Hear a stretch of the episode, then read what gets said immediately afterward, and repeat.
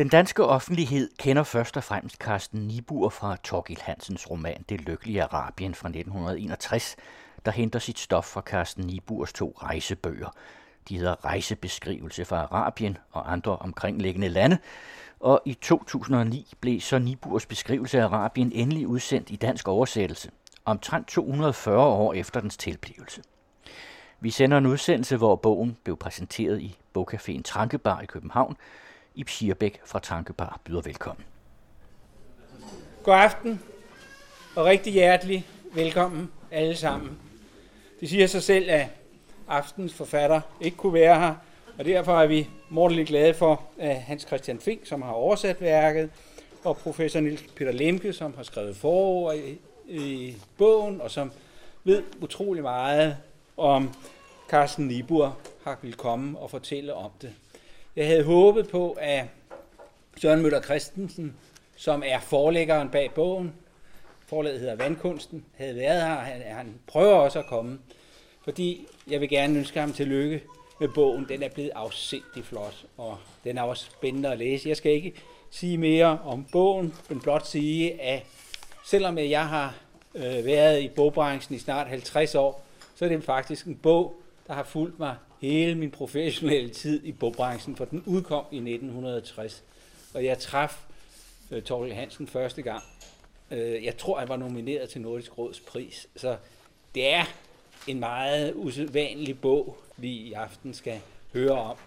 Men øh, det vil øh, professor Lemke redegøre for senere, og ja, vi starter med at give ordet til Hans Christian Fink, som vil tale en lille smule om sproget og oversættelsen og problemerne med oversættelsen. Skal vi give ham en hånd?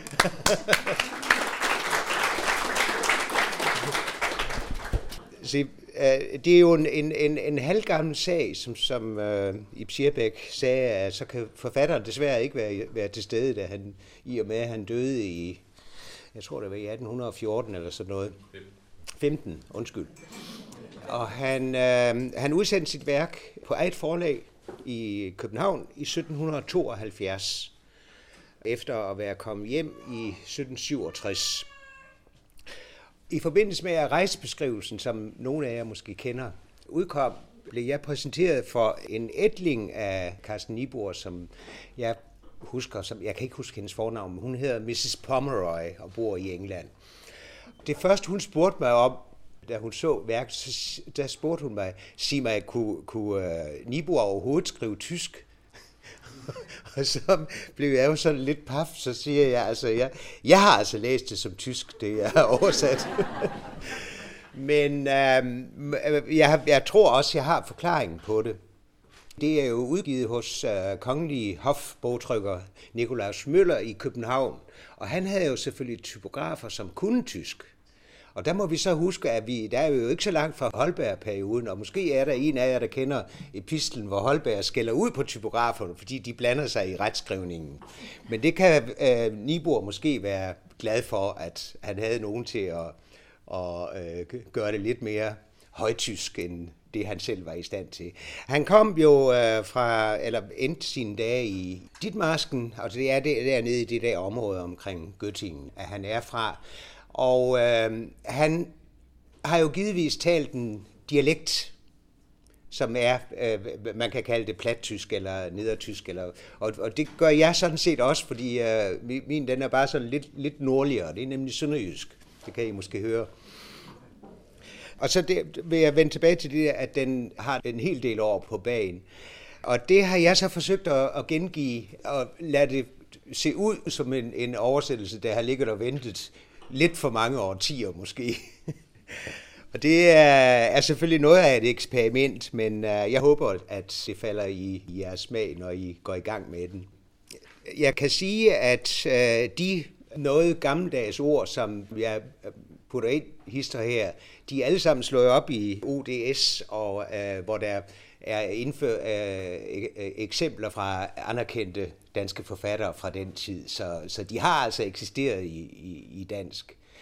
Og øh, der vil I, hvis I går i gang med at læse den, vil I så se, at øh, i en vis forstand kan man sige, at dansk lå tættere på tysk, end, end, end det gør i dag. De har så ligesom udviklet sig væk fra hinanden mere end, end, end dengang. Så der vil jeg sige tak i første omgang.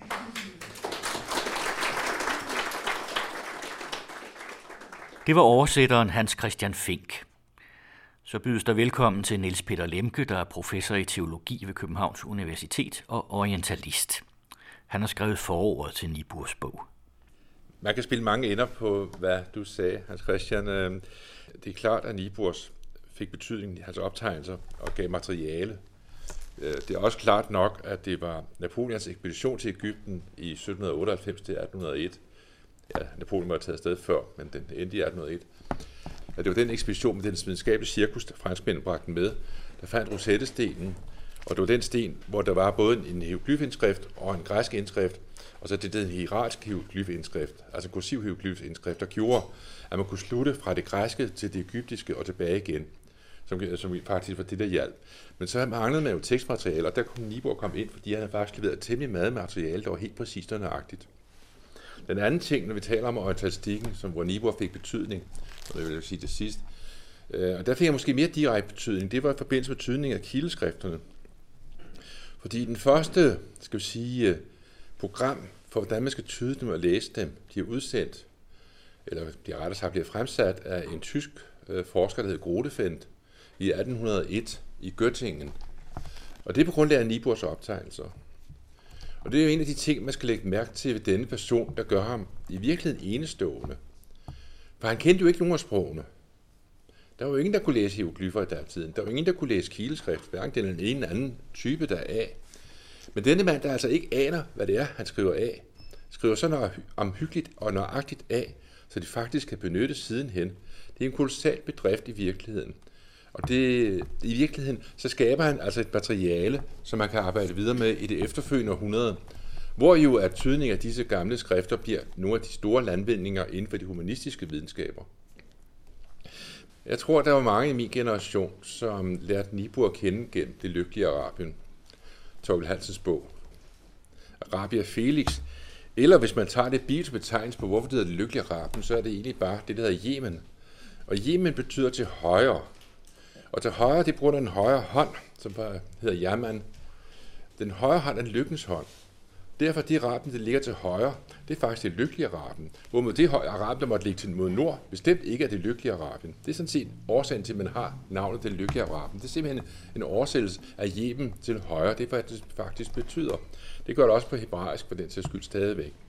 Min gode boghandler Morgens ude i Jersborg solgte til den her Knørschast her, 17 år, har været på det tidspunkt 16 år måske, en bog, han beskrev som den bedste, der nogensinde var udgivet på dansk, nemlig Torkel Hansens bog om det lykkelige Arabien. Og den slugte man jo fuldstændig, sikkert ligesom den var skrevet, næsten i et stykke. Derfor fik, kom den myte dannelse, som Torkel Hansen stod som forfatter til, den kom til at danne skole. Det var noget, man måtte slås med meget længe, før man egentlig blev klar over, at man, hvordan man skulle fordele øh, sol og vind lige efter at have læst i Torkel Hansens univers om det lykkelige Arabien. Altså en af de ting for eksempel er en lidt eklektisk, en lidt sådan øh, tendentiøs udvælgelse af kilder. Fordi Torkel Hansen opererer jo med skurker og helte. Og helten er for Torkel Hansen Nibor, bondesønnen, der ender med at rejse af verden rundt, men jeg vil sige i hvert fald Mellemøsten rundt og, og når til Indien og kommer riden hjem tilbage igen. Øh, og så nærmest er autodidakt, hvis man skal tro Torkel Hansen.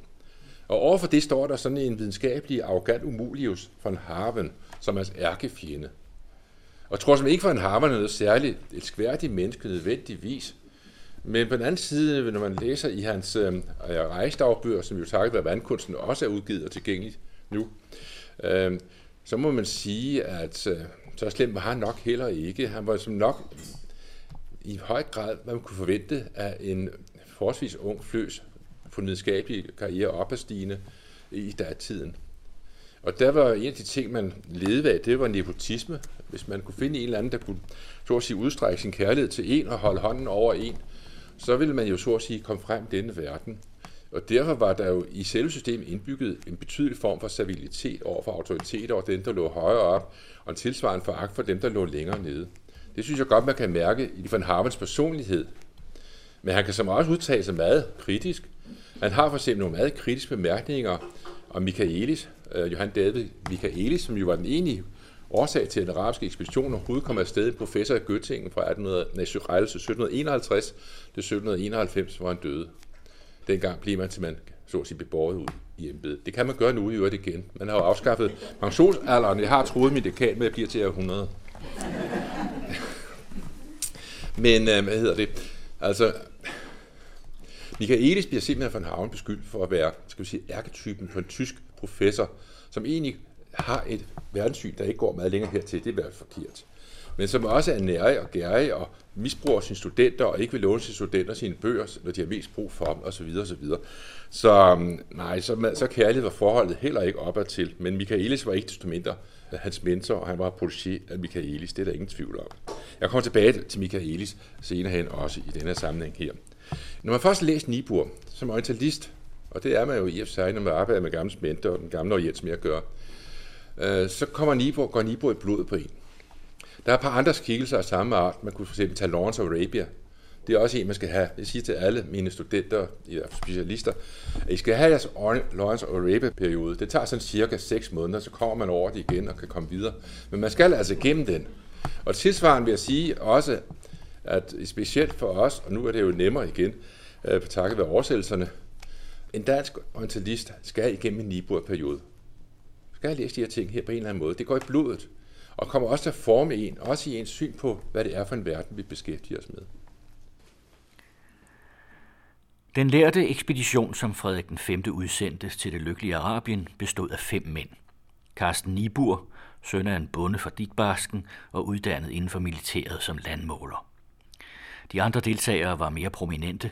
Det var filologen F.C. von Haven, P. Forskål, svensk botaniker og naturforsker, lægen C.C. Kramer, alle med titler af professor, samt koverstikkeren G.V. Bauernfeind og oppasseren Berggren. De hjemlige forventninger til ekspeditionen var store. Københavnske Danske Posttidene 12. januar 1761 kan meddele, at hans majestæt Frederik den 5.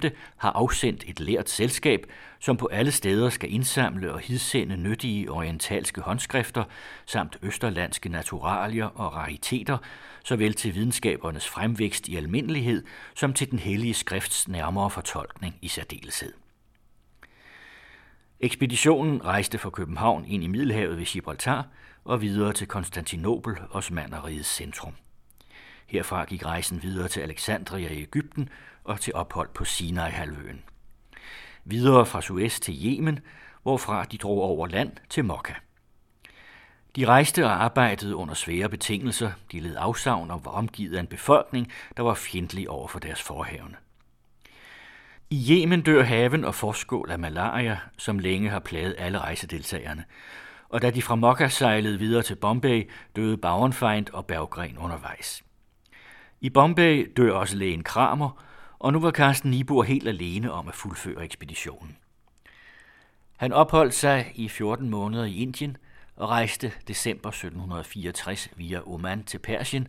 Hele tiden er han i gang med sit videnskabelige arbejde, og hans pålidelige kopier af Persepolis indskrifter dannede basis for senere forskers tydning af kileskriften. Og en af de ting, som man er helt tydelig med Nibo er, og det kan man egentlig også forstå, ikke blot fordi de store med hieroglyferne er gode, men man kan også sige, at han har taget sig tid, der specielt efter Bauerfein, kunstnerens, tegnerens død, selv at lave sine tegninger. Og han har brugt den tid, der skulle til for at kunne lave disse ret minutøse tegninger af orientalsk klædedragt og så videre. Så i virkeligheden, altså, han er kommet ind på livet af folk, og han har kunnet gå blandt folk. Det er klart, at manden i sin oprindelse var bundesøn, som jeg sagde før, øh, er et forholdsvis simpelt væsen. Men øh, der er andre gode grunde til, at han bliver den, han bliver. Han er jo den eneste, der overlever. Og det er på trods af, at han er en af den første af ekspeditionen, der alvorligt syg. Nemlig allerede i Tyrkiet af dysenteri, men han overlever det. Men det er nok ikke så mærkeligt, fordi når man ser på, hvad han faktisk var, så var han nok landmåler, men han var så sandelig ingeniørsoldat. Og som soldat har han jo altså været vant til et eller andet andet, end skal sige, de forfinede akademikere inde i København. Han har simpelthen været vant til strabatter. Og jeg tror, det er det, der bringer ham igennem, når kommer stykket. Han har simpelthen fysisk set været en helt anden type end de andre. Øh, han så kommer fra landet af, og i virkeligheden altså er, er meget robust af struktur. Det passer jo også. Han lever jo også længe. Det er jo som sagt først i 1815. Han bliver jo omkring 80 år gammel, eller over 80 år gammel. Det er en meget fin alder, når man lever i den periode. Og han er blind til sidst. Men øh, altså alt det andet, må man sige nej. Vi står altså over for en person, der kommer nedefra rigtig nok, men har betydelige intellektuelle kvaliteter. Det er ingen diskussion om det. I vores dage var han selvfølgelig blevet studeret mand på et meget tidligt tidspunkt, og haft en anden karriere. Det var lidt anderledes i datiden. Øh, men som sagt, forsvaret, militæret kom til at give ham den karriere. Og man kan jo sige, at hans øh, forbindelse til Danmark kan meget vel skyldes, at han er en teknisk øh, officer og underofficerstypen i første omgang, så løjtnant, da han jo rejser. Og det var en periode, hvor man importerede stribevis af tyske officerer, underofficerer og officerer til Danmark. Men altså, øh, personen som sådan, for nu at karakterisere ham, er, som jeg sagde før, uhyre hvad hedder, opmærksom på detaljer. Og uhyre præcis i sine optegnelser, både de skriftlige og de, de hans tegninger. Øh, hans begavelse er der overhovedet ingen diskussion om. Altså han, han kan jo ikke mange ting andet end at måle landkort op, eller lave landkort, da han tager afsted. Og han kommer jo hjem næsten som en helbefaren orientalist, øh, fuld fæhig i arabisk for eksempel, som havde lært sig i Cairo, når han alligevel havde tid dertil. Så det vil sige, meget så vidtighedsfuld, øh, meget dygtig, og man kan se så at sige på hans efterkommer, at det bliver i familien i hvert fald en rumtid endnu for en del af den. Så det er sådan at give et indtryk af personen som sådan. Øh, han Christian har jo givet et indtryk af stilen, som jo er akademisk tysk. Og det skal man ikke lade sig forlede af. Det gør ikke nødvendigvis det kedeligt. Øh, fordi Niebuhr skriver meget koncist i virkeligheden. Øh, egentlig meget præcist, synes jeg. Øh, der er ikke tale om, at han væver rundt, som man godt kan på tysk, når man lever efter det der forbandede verbum, der står til sidste bisætningerne. Ikke? Det har ført til mange tyske afhandlinger, jeg har læst, hvor man har synes, at de godt kunne have forkortet sætningerne lidt. Men de kan jo sikkert ikke huske, hvad det var for et verbum, og så bliver de ved med at skrive, indtil de pludselig kommer tanker ved det. Og så slutter de sætningen derefter. Ikke? Men altså, hvad hedder det?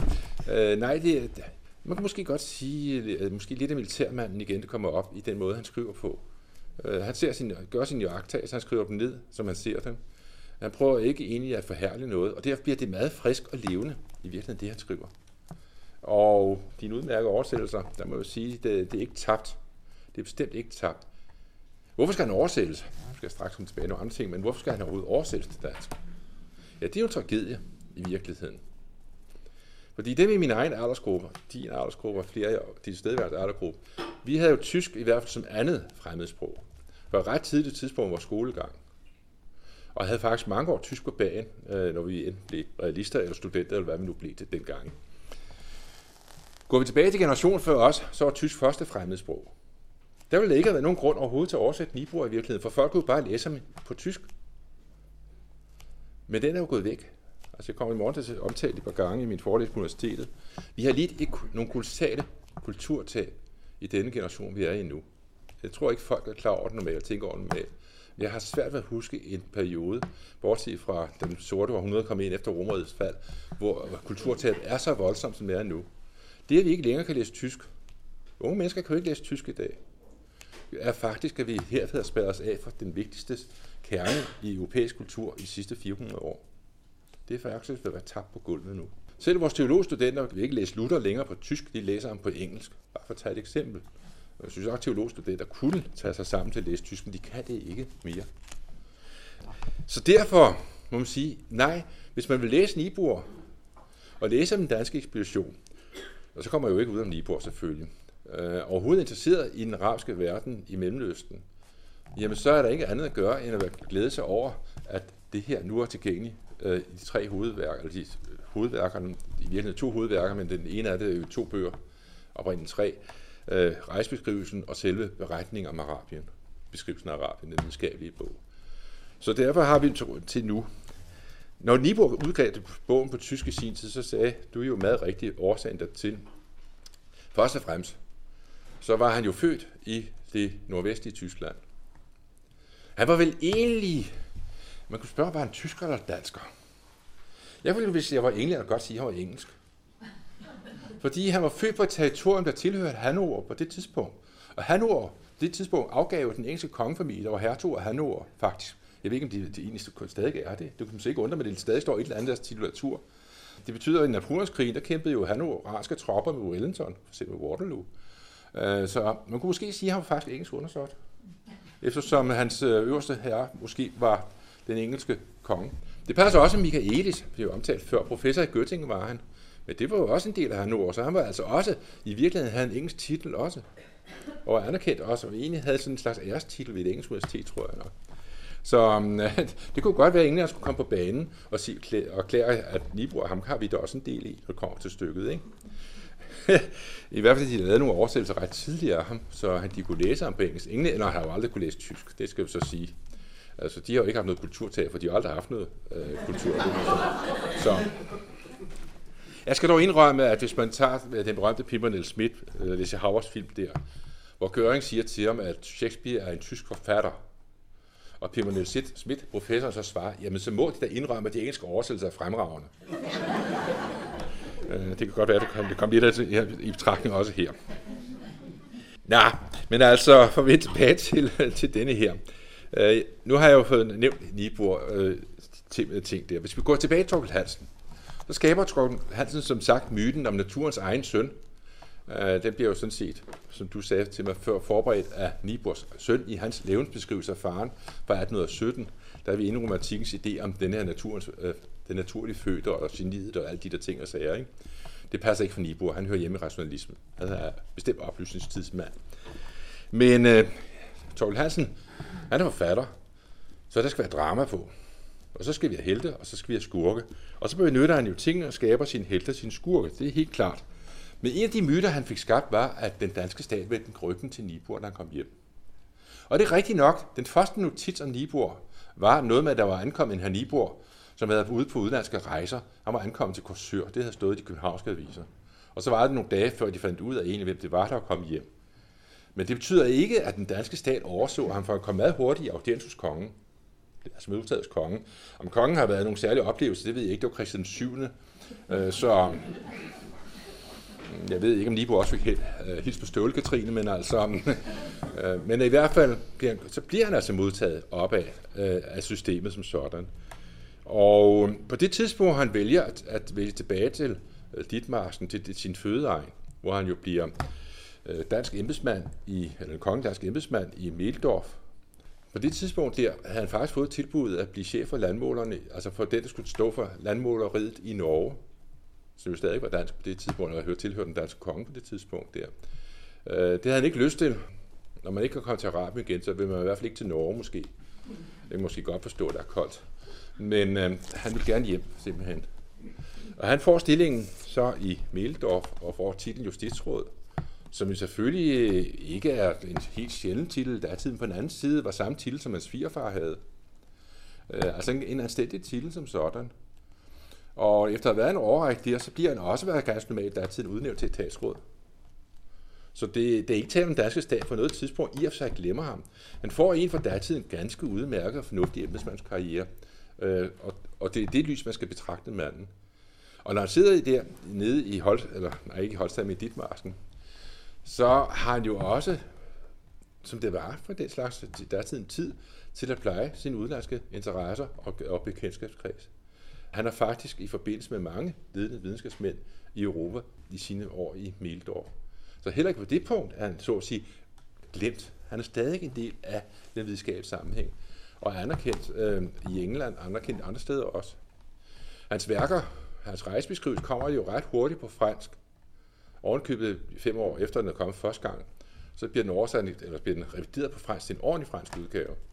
Det kommer også ret hurtigt på engelsk, og selv på hollandsk kommer der en piratudgave af ham, så han heller ikke det punkt kan man sige i og for sig, at han bare bliver gemt væk. Han, han kan læses på det videnskabelige hovedsprog i datiden.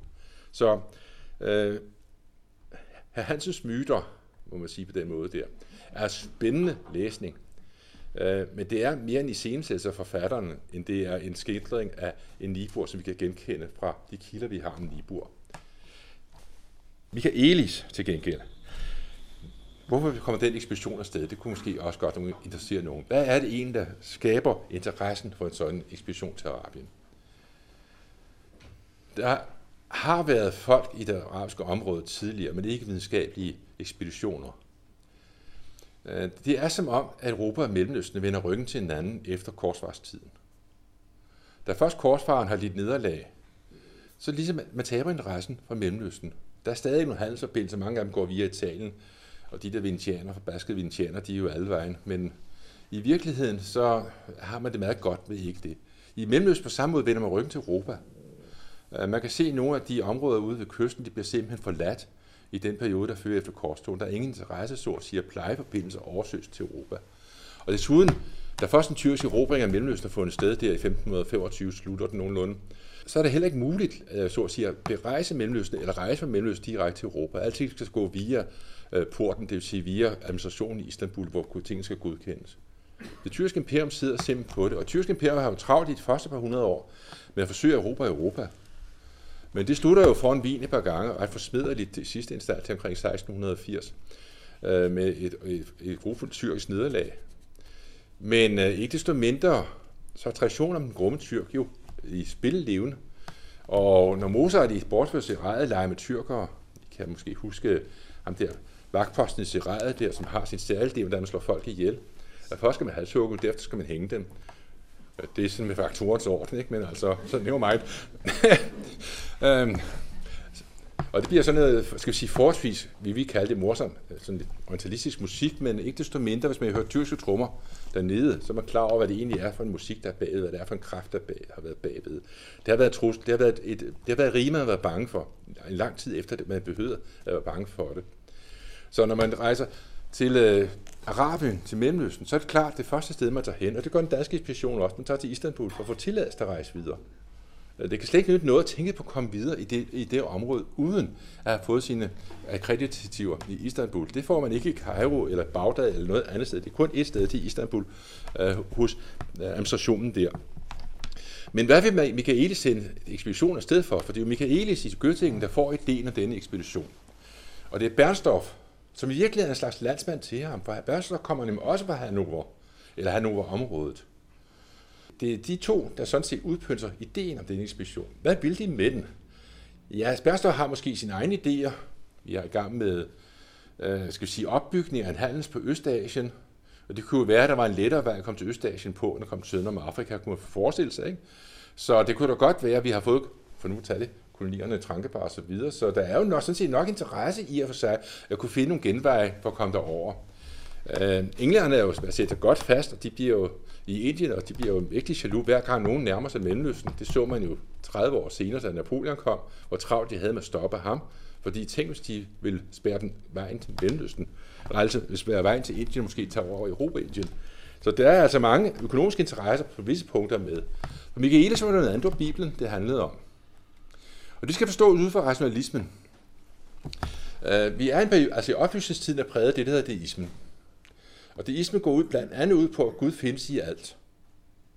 Det, der hedder naturlig teologi, det vil sige, at Gud åbenbarer sig i sin skabelse og, sin, og historien og sådan nogle ting og sager, det er, skal vi sige, et anerkendt dogme i øh, oplysningstiden. Man tror på det rationelle mulighed for at erkende Gud for sit liv ud. Når man sender inspiration ud, så fordi man, Bibelens sandhed tvivler man ikke på. Det gør man ikke på Michaelis tid, det gør man ikke på Nibors tid. Der er ikke nogen bibelkritik, heller ikke hos Nibor, øh, når han kommer hjem fra Arabien overhovedet. Det er, det, er, det er helt udenfor. Der skal vi ind i det efterfølgende århundrede frem til Darwin, Charles Darwin, før vi faktisk begynder at finde noget, der begynder at ligne bibelkritik. Altså kritik af Bibelen som sand. Så det, man er i og for sig overbevist, at Bibelen er sand, men så vil man godt vide, hvordan er den sand. Og det vil sige, at i rationalismens tid skal den gerne være en sand på en sådan måde, så man kan forstå det. Det vil sige, når israelitterne, og det er fordi de første spørgsmål handler jo om øh, overgang over øh, havet, Israelens udfrielse af Ægypten, Exodus, eller hvad man vil kalde det, Øh, det er de første to spørgsmål overhovedet i det spørgekatalog, som jo blev sendt med fra Michaelis til ekspeditionen. Det man vil vide for eksempel, det er, hvordan forholdet det med, med æbbe og flod nede i den sydlige ende af det røde hav, og det vil så i dag sikkert sige Akaba-bugten.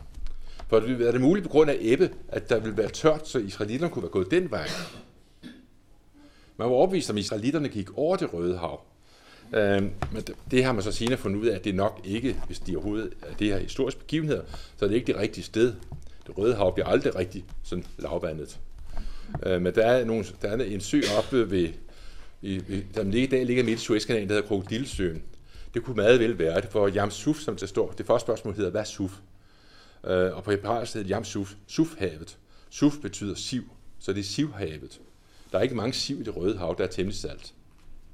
Men det der, har der derimod været i Krokodillesøen før Suezkanalen, blev skåret igennem, og så det hele saltet til naturligvis. Så man var overbevist som sagt, at man kan finde naturlige forklaringer på alt. Ja, det kunne lige være, måske at opstandelsen ville sådan være udenfor, ikke? men altså bortset fra det, så, og selv den vil jeg tro, man også vil prøve at finde en eller anden forklaring på den art. Det var for eksempel typisk, at Ægyptens 10 plager, dem kunne man da godt finde natur, altså naturlige forklaringer på, så man kunne forstå det. Fordi meningen var, som jeg sagde før, kan vi forstå det, kan vi tro på det. Kan I se det? Altså, øh, man havde i sagt, hvad hedder det, credo ut intelligam. Jeg tror, for jeg kan forstå. Men den periode må man sige, intelligo ut credam. Jeg forstår, så jeg kan tro. Det blev man så ved med nogle årtier efter Nibors hjemkomst, så begyndte bibelkritikken at komme for alvor og ryste det her. Men altså, se det her lys giver de her spørgsmål vældig god mening. Fordi der er masser af naturvidenskabelige spørgsmål i, i Michaelis spørgsmål til ekspeditionen. Men de er alle sammen på en eller anden måde underordnet denne formål, at vi skal belyse Bibelens sandhed. Teologien er endnu på det her tidspunkt stadigvæk den øverste videnskab, og alt andet må indordne sig under teologien. Så det er måske den enige grund dertil. Jeg tvivler lidt på, at Berstof helt har delt det. Jeg tror stadig, at den pragmatiske udenrigsminister har tænkt på andre ting også, landets tag og vel osv. Øh, det bliver også postet million kroner, at der svarer til million kroner i vores penge i ekspeditionen. Og det er ikke fordi, at dansk videnskab havde bedre økonomiske forhold dengang, de har i dag nødvendigvis. Så man har altså, man, altså inden for den verden, hvor staten bekoster videnskab, så gælder det gamle religiøse princip, du ud des, jeg giver for, at du skal give mig noget igen, helst meget mere. Og således har nok også været det gamle. Man sikkert forventet at få oplysninger tilbage fra ekspeditionen, som faktisk kunne omsættes, om ikke klingende mønt, så i hvert fald i et eller andet, man kunne bruge rent politisk økonomisk. Det sidste punkt så, inden jeg skal slutte, det er den umiddelbare videnskab, Nibor startede op, er kulturgeografien, velforstået som den videnskabelige beskrivelse og udforskning af Arabien, eller Mellemøsten i sin helhed. Der er ingen diskussion. Tyske forskere vil også sige, det er begyndelsen simpelthen på en enig udforskning af rappen, vi står overfor her. Og han sætter sådan set nogle standarder fra begyndelsen af, og derfor stadig meget højt anskrevet. Og så det aller sidste, var Nibor dansk eller tysk? I virkeligheden giver spørgsmålet ingen mening. For det var ikke noget, der hed Danmark forstået som nationalstat på Nibors tid. Der var ikke, slet ikke noget, der hed Tyskland forstået som nationalstat på Nibors tid, for der var, jeg ved ikke, hvor mange tyske stater. Det er ligesom Salefrode Jacobsen sagde engang, han holdt så frygteligt meget af Tyskland, han kunne slet ikke få nok af det. Der burde være så mange som muligt. Jo flere der var, jo bedre, jo mere tryk fandt man sig, ikke? så kunne vi aldrig blive enige om noget som helst i hvert fald. Men jeg ved ikke, hvor mange, om der er 50 eller 70 stater, eller hvor meget det er, såkaldte selvstændige enheder i det datidens Tyskland. Sandsynligvis noget af den stil. Øh, Nibor, som sagt, han kom fra et område, der var egentlig styret af den samme familie, som var kongefamilien i England, og blev kongefamilien stadig er, hanoranerne. Øh, så vi taler om en international periode. Vi taler om globaliseret periode, internationalisering i vores dage. Det er ikke noget nyt på jorden. Denne her periode, vi taler om her, er i virkeligheden international og globalistisk, eller globaliserende, om vi vil. Og så, hvorfor er der ikke noget Danmark i virkeligheden?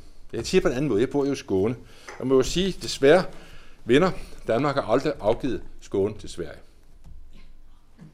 Det mener de også op i Stockholm, de kan diskutere. Det er slet ikke det. Men i virkeligheden er det den danske konge, der overgiver visse dele af sine besiddelser til sin svenske fætter.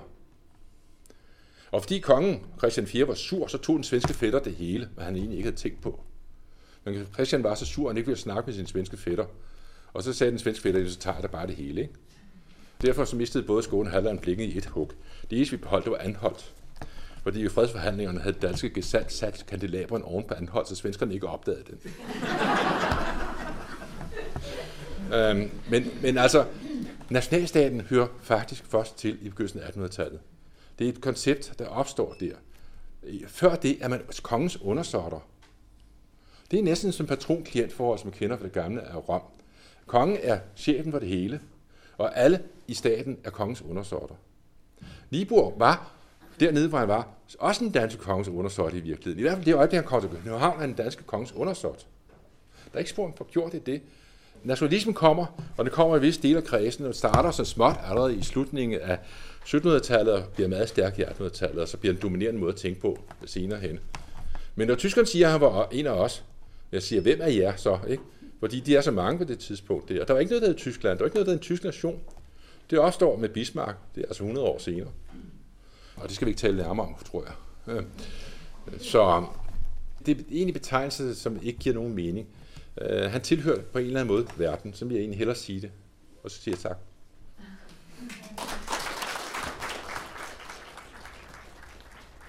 Her til sidst hørte vi Niels Peter Lemke, der er professor i teologi ved Københavns Universitet og orientalist. Han har skrevet foråret til Niburs bog, der er kommet på forlaget Vandkunsten. Desuden medvirkede bogens oversætter Hans Christian Fink. Det var Karl Johan Mikkelsen, der havde tilrettelagt.